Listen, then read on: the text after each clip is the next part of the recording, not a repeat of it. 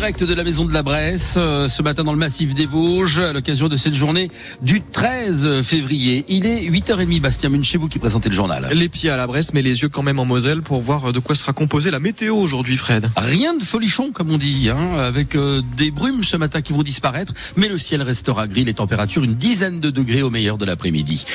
Euh, Bastien, on savait déjà depuis longtemps que le harcèlement scolaire était un fléau, mais là, ce sont des chiffres officiels du ministère qui viennent de, le montrer. Plus d'un enfant par classe en moyenne victime de harcèlement scolaire et ça ne surprend pas du tout les associations mosellanes. Ces chiffres, ils sortent euh, d'une large étude menée auprès de 7 millions d'élèves depuis la rentrée de septembre.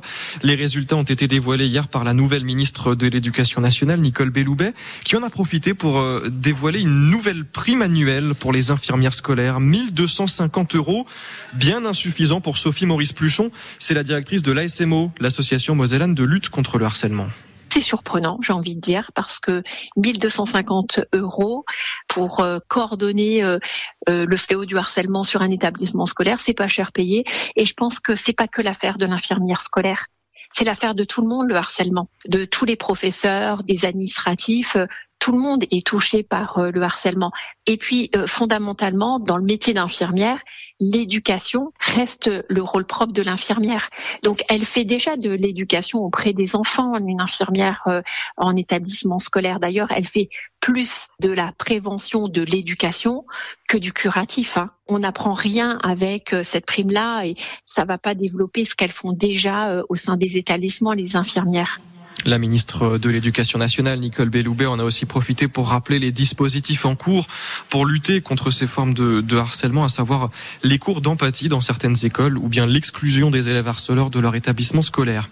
À Famec, une enquête est ouverte pour tentative d'homicide. Dimanche soir, un, homme d'une quarantaine d'années a été blessé par balles rue de Thionville. Deux balles qui ont touché son abdomen et sa jambe, selon le parquet. Son pronostic vital n'est pas engagé. Grosse frayeur pour tous les riverains de la centrale Émile Huchet à Carlin. Ils ont entendu hier soir un, gros boom vers 21h. Alors rien d'anormal. La centrale précise que c'est à cause de l'ouverture des soupapes pour évacuer un excès de vapeur.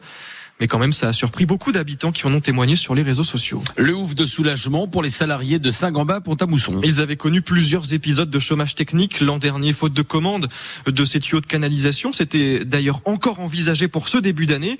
Mais finalement, le groupe qui emploie 2000 salariés en Lorraine vient d'annoncer que le travail pourra continuer normalement. Et tout ça, Arthur Blanc, grâce à deux grosses commandes.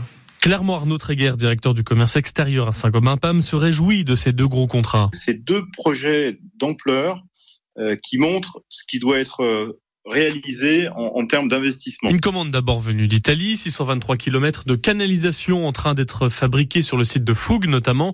Elles partiront dans la région des Pouilles, tout au sud du pays, qui réaménage les réseaux de plusieurs de ces grandes villes. La seconde commande vient de plus loin, d'Afrique, et plus précisément d'Angola de très grosses canalisations. Iront au sud-ouest de Luanda, la capitale, où le ministère de l'eau lance un projet d'approvisionnement en eau potable pour 3,8 millions de personnes. L'Italie fait le choix de la qualité européenne avec des clauses de réciprocité. On parle de commandes quasiment historiques pour l'usine de Fougue en petit diamètre.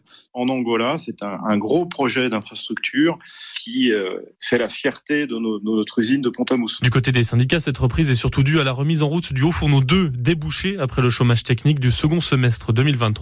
Julien Hézard de la CGT. Le haut fourneau 2 permet d'avoir un moyen de fusion et donc de ne pas avoir recours au chômage partiel. Mais globalement, euh, que ce soit le redémarrage de l'installation l'entrée de nouvelles commandes, ce sont des bonnes nouvelles. En revanche, inquiétude concernant le marché français qui semble toujours à la peine en ce début 2024. Reportage et témoignages à retrouver sur francebleu.fr. Dans le monde agricole, les étincelles de la colère ne sont pas encore éteintes et elles pourraient vite de nouveau embraser le pays. Les syndicats sont reçus euh, au plus haut sommet de l'État ces prochains jours. Cet après-midi par Gabriel Attal, c'est pour les, la FNSEA et les jeunes agriculteurs. Demain par Emmanuel Macron pour la Confédération paysanne et la coordination rurale. Il demande au gouvernement d'accélérer le tempo après les annonces. Hier, c'est un candidat sérieux à la présidentielle de 2027 qui a visité une exploitation en Moselle. Laurent Vauquier, le le président de la région Auvergne-Rhône-Alpes, qui était à Burlioncourt dans le sud Mosellan.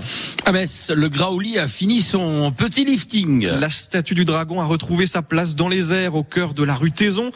Statue qui avait été euh, abîmée depuis toutes ces années par les fientes des oiseaux, par différentes plantes grimpantes aussi.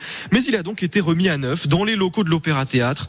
Vous retrouvez les photos de sa réinstallation sur francebleu.fr. Et puis pourquoi pas un, un déguisement de dragon pour aujourd'hui puisque c'est mardi gras. Ah oui Vous avez votre déguisement vous?